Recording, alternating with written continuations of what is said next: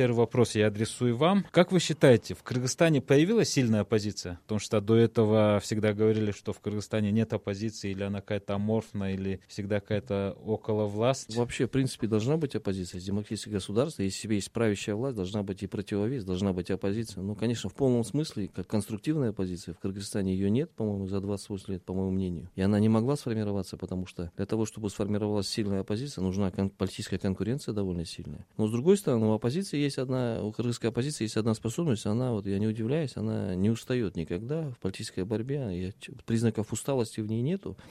Вопрос заключается в том, что, видите, оппозиция, которая у нас формируется, она обычно формируется из людей, которые долгое время находились во власти, потом они возвращались, и они просто ищут такие возможности для того, чтобы обратно лояльно договориться и вернуться опять, инструктироваться во власть и двигаться. Плюс здесь есть, наверное, еще и внутренние причины оппозиции, потому что там должны быть личности, которые обладают э, проектами, будущими, видениями альтернативными. То, что на Западе называется там э, теневые правительства, другие. И, конечно же, должны быть профессиональные э, оппозиционеры, не те, которые, допустим, сегодня во власти, завтра уходят, теряют должность, становится оппозиция и меняться. Плюс э, должны быть все-таки четкие взгляды. Если, допустим, ты критикуешь какое-то решение правительства или там власти, по решению каких-то социально-экономических вопросов или каких-то политических вопросов, ты должен выдвигать альтернативную программу, альтернативные пути решения. Я, к сожалению, э, вот по кыргызской оппозиции вот эти годы я не замечал это. В основном это идет критика. Иногда она правильная, а иногда, ну, в основном мы концентрируемся вокруг негатива, а мы должны все-таки вокруг позитива концентрироваться. И, конечно же, если же оппозиция не, не получает права участвовать в выборах честных, да, свободных, то, безусловно, она деградирует, и она становится маргинальной. И тогда, конечно, его роль могут выполнять не правительственные организации, то, что мы сейчас видим в Кыргызстане, хотя это может быть не их прямая функция. Ну и если брать, то я думаю, ну, конечно, наиболее оппозиционный это, конечно, народ Кыргызстана, который две революции совершил, он действует. Ну, оппозиции как таковой классической... Ну, в моем понимании нет, нету, да. Угу. Конструктивной. Спасибо. А, Господин Нугбай, вот как вы считаете, насколько сейчас сильны, такие скажем, антивластные настроения э, в обществе и среди политических партий? Я не могу сказать, что это антивластные настроения. Я бы сказала бы, скажем, антиполитические. Угу. В обществе сложилась интересная ситуация. Несмотря на то, что все обсуждают в основном политику, при этом есть такая апатия к тому, что происходит. Поскольку мы постоянно наблюдаем повторение, одно, одно и то же, одно и то же, как говорят люди. С другой стороны, очень сильно упало доверие к власти, причем к любым институтам, силовым институтам, институтам безопасности, властным институтам, но даже такие институты, как образование и здравоохранение, мы видим, как доверие очень сильно снизилось, и это имеет очень серьезные последствия, потому что люди тогда уходят от официального государственного образования. Альтернативы частные пока адекватно не сформировались и появляются в здравоохранении ТАВЫПы, в образовании тоже непонятно что, и качество очень сильно падает. Что касается политики, мы видим а, со стороны кажется, что в Кыргызстане происходит очень бурная такая политическая ситуация. Но мы видим качели. Мы видим качели, когда одни и те же люди, маленькая страна, маленькая деревня, и один и тот же пул политиков пере, переходит якобы из власти в якобы оппозицию, не меняя повесток совершенно, не определяя ни, никаких конкретных э, шагов. Такие важные понятия, как реформа, как развитие, у нас полностью утрировались. Поэтому э, в общество больше апатично и, и, и, может быть, еще более грустно. Общество очень иронично к тому, что происходит там. И э, это не вселяет серьезных намерений, потому что как будут выборы, uh-huh. и как люди будут вот с такими настроениями голосовать, э, насколько это будет циничный подход, или насколько все-таки, может быть, осталась какая-то вера в того, что будут изменения, э, мы, мы увидим в 2020 году. Ну, я задам вам тот же вопрос, что я задал а, господину Смумбету. Есть ли в Кыргызстане оппозиция сейчас? Вы знаете, все относительно. Угу. Если мы на фоне наших центральноазиатских соседей, то у нас она как бы есть. Да? Некоторые люди, которые вдруг смело ударили себя в грудь и обозначились как оппозиция. И в этом смысле, может быть, да. А, во всяком случае, об этом говорят наши а, соседи. Но мы понимаем, что за последнее время действительно нет никакой внятной повестки. Ситуация настолько парадоксальная. что ну, уже даже как бы иронировать, иронизировать несерьезно. Вокруг сплошные социалисты, а социалисты разного толка, а повестки на будущее все равно непонятно.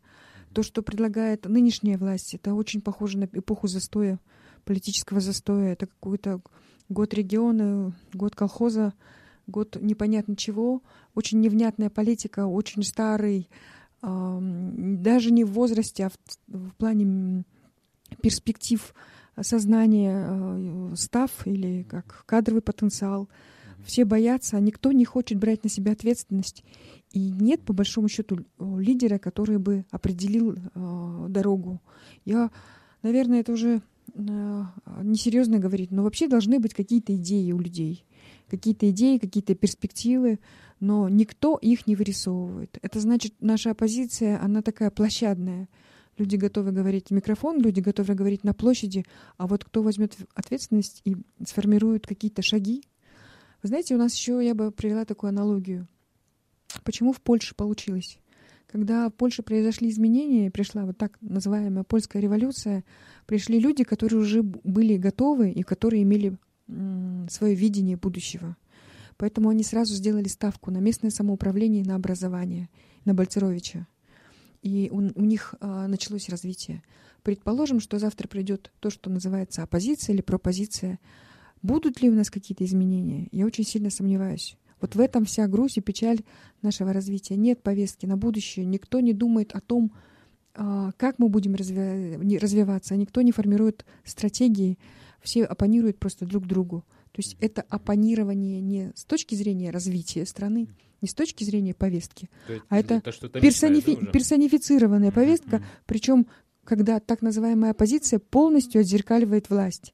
Господин Усматов, вот у меня такой вопрос. Вот теоретически представим, что выборы, скажем, через неделю будут да, в парламент. Вот как вы считаете, кто бы сегодня выиграл? Ну, я думаю, в Кыргызстане прогноз давать нельзя. И мы видели, когда были выборы в парламент, и те партии, которые мы думали, что они будут доминировать или полностью, они оказывались за бортом или случайно проходили там с маленькими долями процентов.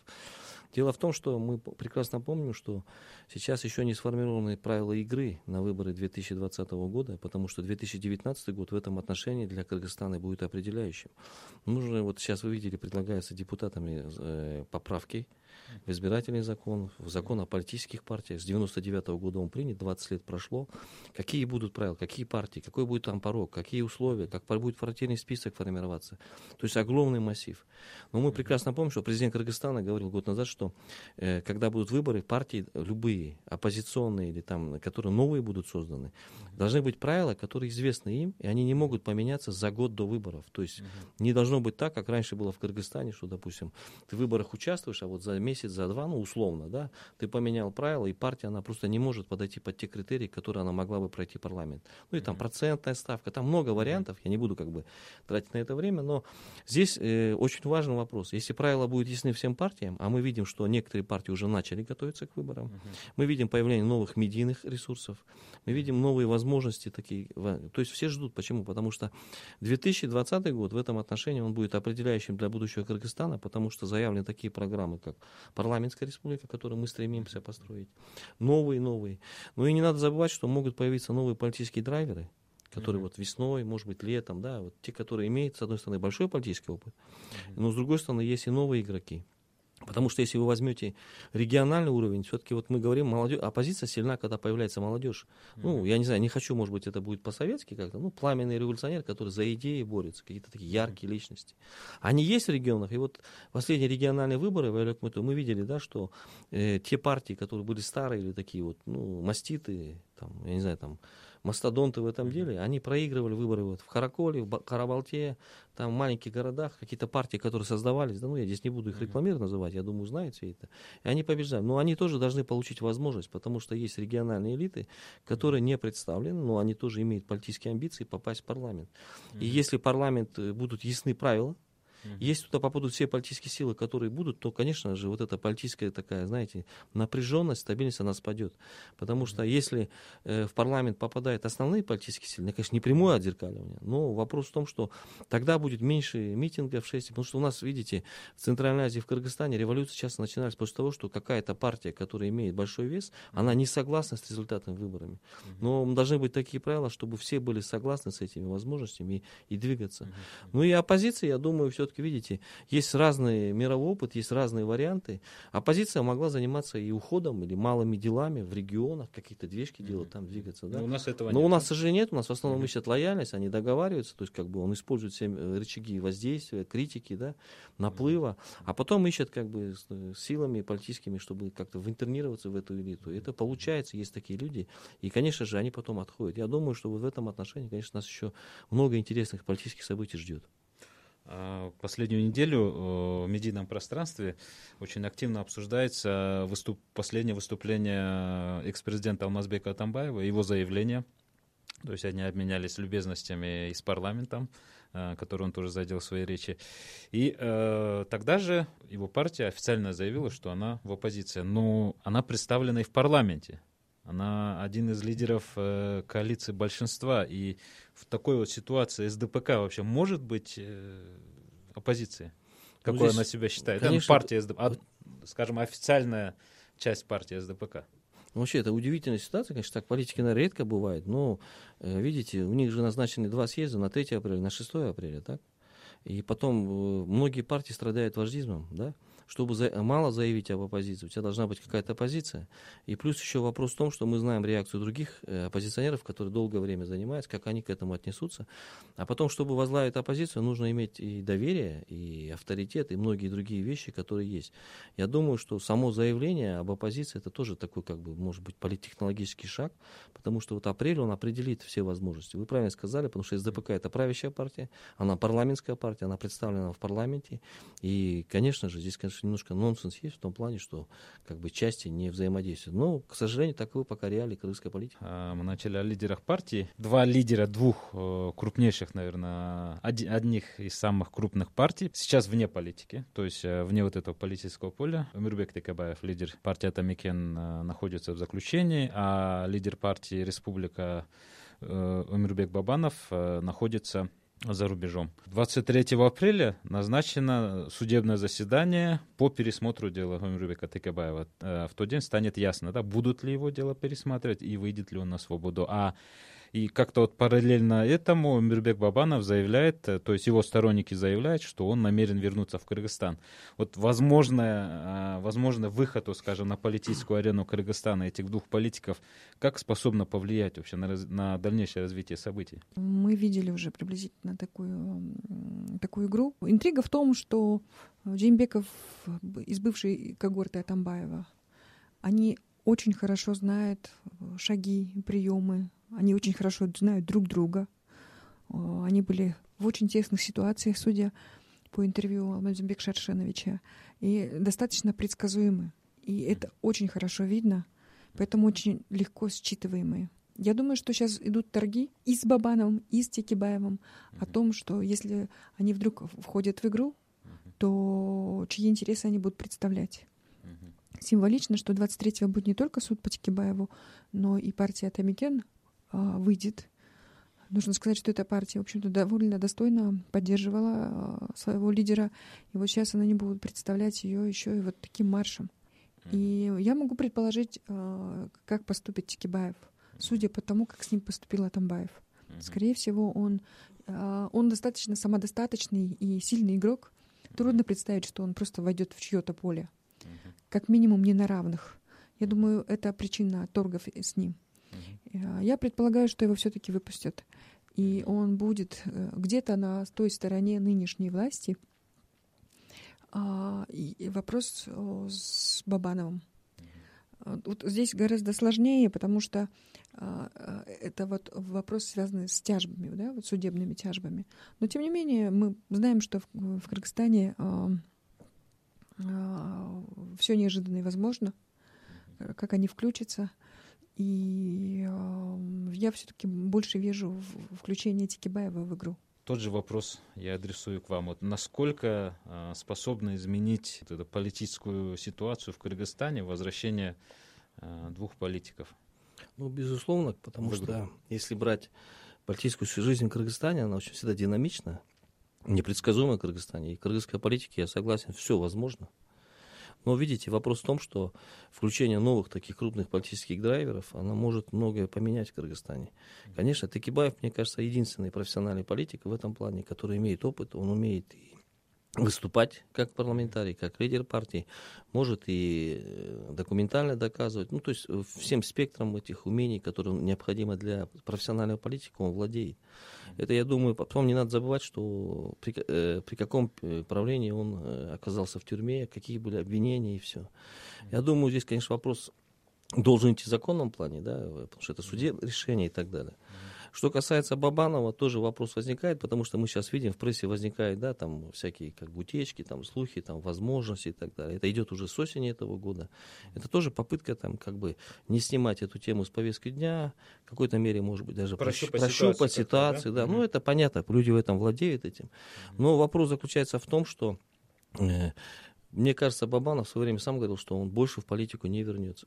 Да, он буквально говорил это два года назад, ну или там полтора года назад, uh-huh. что он будет заниматься проектами для развития Кыргызстана, инвестиционных, будущих uh-huh. и так далее.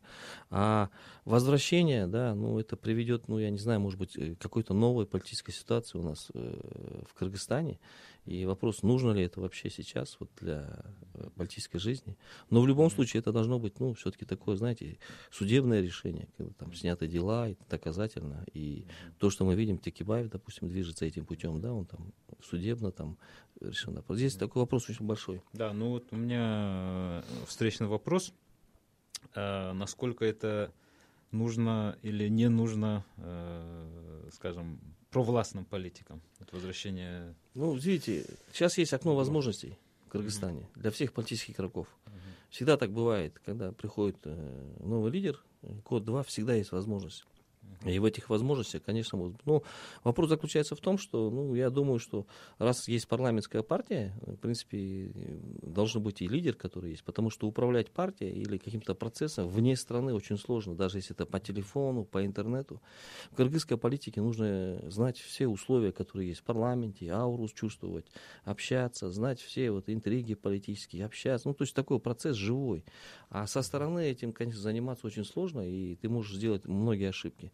Но я думаю, есть тоже силы, которые в этом не, заинтересованы. То есть э, все-таки нас ожидает такая интересная весна, да? Ну, вот Скажем. апрель, да, подождем давайте, да. ну, весна началась вместе с этим, как-то ожили политические процессы. И 17, ой, то есть 13 марта на э, кыргызско-таджикской границе произошел конфликт. И конфликт, ну, велись переговоры, э, стороны там о чем договорились, но это, конечно, другая тема, но э, в парламенте начали звучать призывы отправить правительство в отставку за неспособность э, предотвращать э, такие вот э, ситуации. И госпожа Ногойба, вот как вы считаете, насколько это вообще, вот эти вот заявления, насколько они связаны именно с этим конфликтом? Или там больше не этого конфликта, а каких-то других интересов? Ну, на самом деле это большая драма. Это большая драма, потому что депутаты — это представители общества, народа, регионов в парламенте в Бишкеке. А тема Баткена настолько острая, а конфликт настолько застарелый, постоянно повторяющийся, а, причем вооруженный, невооруженный, он постоянно переходит в катаклизмы. И это на самом деле не вдруг возникший конфликт, а такой Гордеев узел, который никак не могут развивать на протяжении а, развязать на, на протяжении всей независимости. И, и спускаются туда, как в Баткене мне сказали в интервью, парашютисты из Бишкека, и делают очень нелепые узлы, как это было связано с вот как раз-таки с этими приграничными вопросами, с анклавами. То есть изначально его неправильно сформировали, эту, и вопрос с дорогой, вопрос с анклавами. Приезжают постоянно, вот а, это скорее такие наскоки а, бишкекские, я бы назвала их таких пиарными наскоками. Приезжают политики и как бы сабля на голову, решают эти вопросы и уезжают. А люди находятся в очень серьезной ситуации, и это проблематично. И по большому счету это претензии не к, не к нынешнему правительству. Это можно э, относить к любому правительству с начала независимости, поскольку очень неряшливое отношение к конфликтам вообще, я бы отнесла бы это к 2010 году, и к баткинским вопросам в том числе. И эти вопросы э, каждое новое правительство не хочет брать на себя ответственность, как и чиновники. Они успокаивают людей, они разряжают ситуативный вот такой момент, а системно брать на себя ответственность не хотят. И вопрос с дорогой, который сейчас там стал, вопрос с границами, которым стал, вопросами э, делимитации, демаркации до, до сих пор никто системно не занимается. То есть все-таки там вот этих требованиях, заявлениях больше политики, да? Я вижу вот угу. в той реакции не системные шаги, вообще, Булот, у нас вообще системные ответственные шаги в каком направлении есть? Побоюсь э, назвать даже такую сферу, не то что кейс. Баткинский вопрос — это системная работа. Я боюсь, что сейчас э, будет большое облако пиара и никаких решений, а в Баткине проблемы будут выходить за рамки просто конфликта. Мы уже видим жертвы. Ну вот даже вот наблюдал по социальным сетям, а, в СМИ а, после этого конфликта в приграничье и далее после ЧП в Якутии а, с нашими мигрантами начали вдруг появляться какие-то документы, подписанные кем-то, какие-то мнения там и так далее. И это очень похоже на политтехнологии. Э, вам как кажется? Все-таки это может э, какие-то вот... В Якутии э, огромная, в России вообще давно накопилась огромная протестность социальными и политическими вопросами. Почему там действительно так пахнет технологиями? Потому что отличная канализация протестности социально-экономической, которая находится на территории Якутии, в чисто этническую плоскость относительно иных, некоторых пришлых мигрантов. Да, да, не, я, я, как я она имею, перешла. Я имею в виду именно не, не сами события, а вот этот вот инфошум вокруг них. Да. Э, То есть мы вступили, мы ну, вступаем в такую эру, когда любой конфликт, угу. а, даже на такой небольшой локальной территории, как Кыргызстан, можно инспирировать угу. и информационным шумом. Угу. И это делается очень легко поскольку вот такая вот реакция. Вопрос с Якутией, э, он очень двойственный. С одной стороны, мы видим у них э, каких-то, ну, как бы общих братьев с общей судьбой, там, Алтай и так далее, и так далее, как обычно мы говорим. С другой, такое очень сильное неприятие. Откуда такое неприятие? Я думаю, что это не просто акт одного насилия или нескольких насилий, нет. Да, это Поэтому немного, тема миграции... немного, немного другая тема, да, а, да, да. потому что она, она достойна отдельной, но это, од, но технологии, технологии, политические технологии там, безусловно, присутствуют. Э, да, и э, вот как раз вот э, вот этом всем инфошуме такие вот э, э, как бы возгласы звучали, власть э, не может действовать, власть не может э, предпринять какие-то меры, почему вы не защищаете наших граждан в Якутии, почему вы не защищаете наших граждан в Баткене. Вот, господин Усмовит, как вам кажется, все-таки какая-то Э, логика в этом есть, или это все-таки высказывание каких-то отдельных ну, людей? С одной стороны, сейчас информационные войны, есть fake news, огромное количество таких вещей, там пост правды и всех тех вещей, mm-hmm. которые известны, и все этим пользуются. Безусловно, там есть политтехнологии, есть силы, которые как-то хотят использовать это. Но если вы посмотрите таджикские СМИ, их комментарии, то у них не меньше наших критикуют правительство, что кыргызы выигрывают там и так далее. Просто здесь, видите, нужно проводить провалить. У них всегда будут силы, которые как бы в любом конфликте захотят раскачать. Но mm-hmm. нужно, чтобы это была объективная информация, раз. И mm-hmm. есть такие критерии, когда иногда, ну не хочу обидеть СМИ, но иногда часто непроверенную информацию, часто события, которые только одной стороны трактуются, они раздуваются и потом осуществляются. Ну вот, вы ну, вот, вот этот же... вот инфошум, он все-таки способен, как скажем, негативно повлиять на имидж э, действующей власти? Не, ну безусловно, потому что по парламенте же выступали депутаты и так далее. Но видите, надо не забывать, что это задача правительства, да, межправительства, не задача депутатов. Они только когда получат соглашение или протокол, они его обсуждают, они проводят там его э, утверждение. Это такой вопрос. Ну, конечно, безусловно, оно будет действовать. Но видите, вопрос заключается в том, с другой стороны, правительство, вот если сейчас брать ситуацию, она действовала, с одной стороны, немножко нетрадиционно. Почему? Она не стала слишком сильно продаваться таким вот шумовым вещам, информировать и так далее. Вопрос все-таки, видите, есть открытая часть, есть закрытая часть. Угу. И мы видим, что у многих стран Центральной Азии до сих пор вопросы не решились. Да? Вот возьмите казахско-российскую границу, самую протяженную в мире. Ну, больше... это опять же, да. это другая, ну, там другая тема, другая Нет, тема. Ну, да. Да.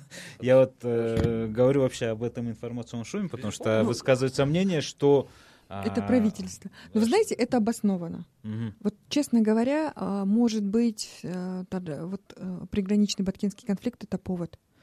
Люди пытаются а, понять, чем занимается правительство, какие Мгм. реальные, внятные повестки оно задает. Ну, у, у люд- у нас самое главное шоу — это политика. Люди наблюдают, думают, ну ладно. Проходят бесконечные съезды, заседания, бормотания, зануду такое. И при этом люди не видят ни внятной картины будущего, что, то, о чем занимается правительство. Люди понимают, что социально-экономический кризис, он как был, так и есть. И, и очень трудно понять, кто за что ответственен. Возьмем Минсельхоз, да, и кризис с картошкой в этом году. И вот так, в принципе, с, с каждым министерством, да, Мгм. у нас. И поэтому люди уже недовольны. Любой там сейчас какой-то а, щелчок, любое недовольство виновато кто? Правительство. А правительство невнятно. А правительство не говорит, что оно хочет. Поэтому я думаю, что у нас, да, дело даже не в выборах, да, вот весна, апрель, для нас это уже очень а, чувствительное время, скажем так, да.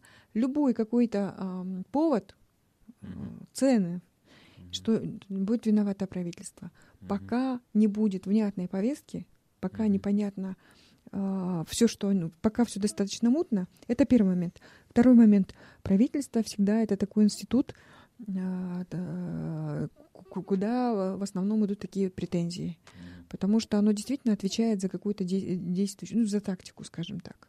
Но ее тоже на сегодняшний день непонятно. Вообще, на самом деле, э, если говорить глубже, смотреть на эту претензию, мне кажется, у общества претензия к кадровой политике, к кадровому Мгм. составу.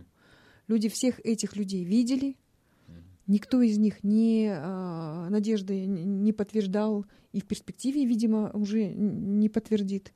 Люди не видят никаких подвижек и понимают, что мы находимся в патовой ситуации. То есть люди уже привыкли, что у, скажем, у правительства нет какой-то конкретной э, программы выхода из кризиса, решению каких-то проблем, а им просто Нет, ну понимаете, да, лю- интерес- то есть их э, как бы возмущает эта у, кадровая у- у политика, людей самый главный критерий да? Мгм. какой? Дети.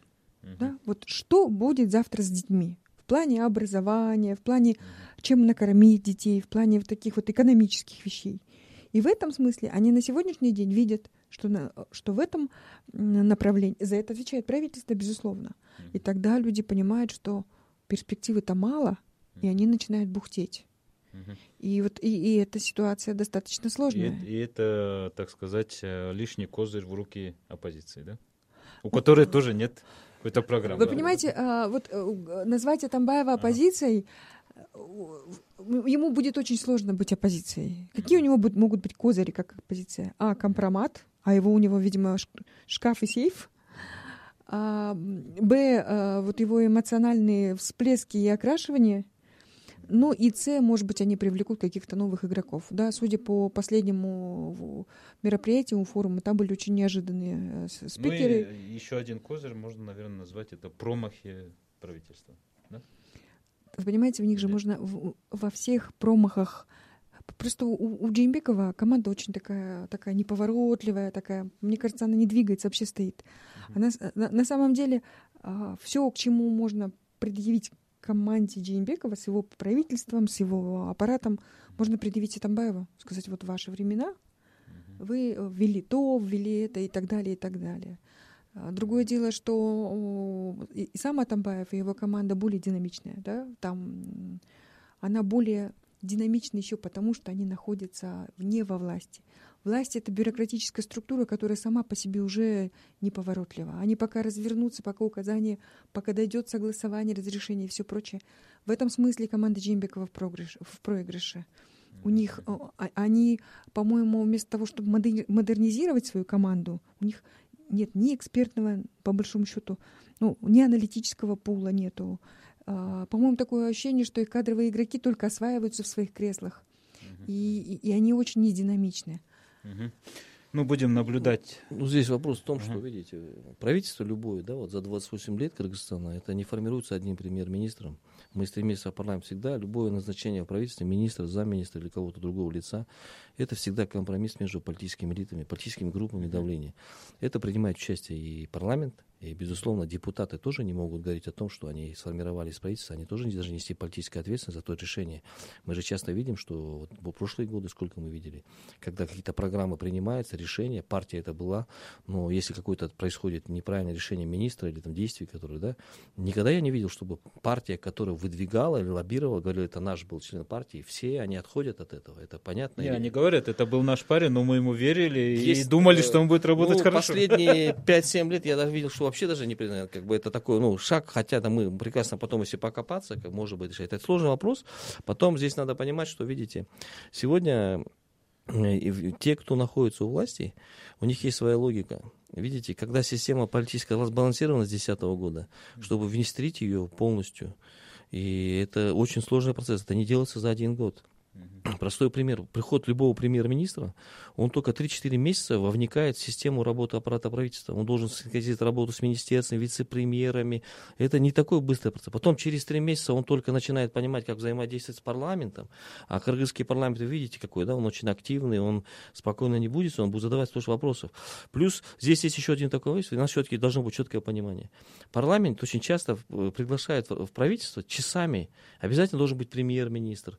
Все должны должны присутствовать. И там это комитет, или там часами надо сидеть, днями. Но когда работать правительство? Поэтому должно быть, может быть, какие-то рамки, что там раз в месяц ты законодательный орган, ты прими закон, прими решение, все, потом прими отчет, если что. Но часто мы же видим, и премьер-министр, и члены правительства, они постоянно тратят время на то, чтобы прийти в комитет. Каждый депутат поднимает вопрос, а почему не пришел министр или премьер-министр и так далее. Это тоже как бы поднятие парламентских процедур, политической культуры. Поэтому здесь очень много вопросов. Я думаю, сейчас мы все-таки вступаем в такой период, когда вот, ну, кадровый вопрос, да, э, мы видели правительство, которое было молодых. Ну, вот в моем понимании, допустим, да, э, веру молодых менеджеров, которые могут что-то решать, она подорвана полностью. Потому что мы видим, что ребята, да, они молодые, они, может, получили образование, но результат их работы, он по большому счету не отличается от работы других правительств, которые были 28 лет назад. Все-таки здесь этого недостаточно. Нужно же иметь опыт. Плюс здесь, видите, э, нужно иметь четкую связь э, с электоратом, э, с, с населением, как к этому относится, как реагирует.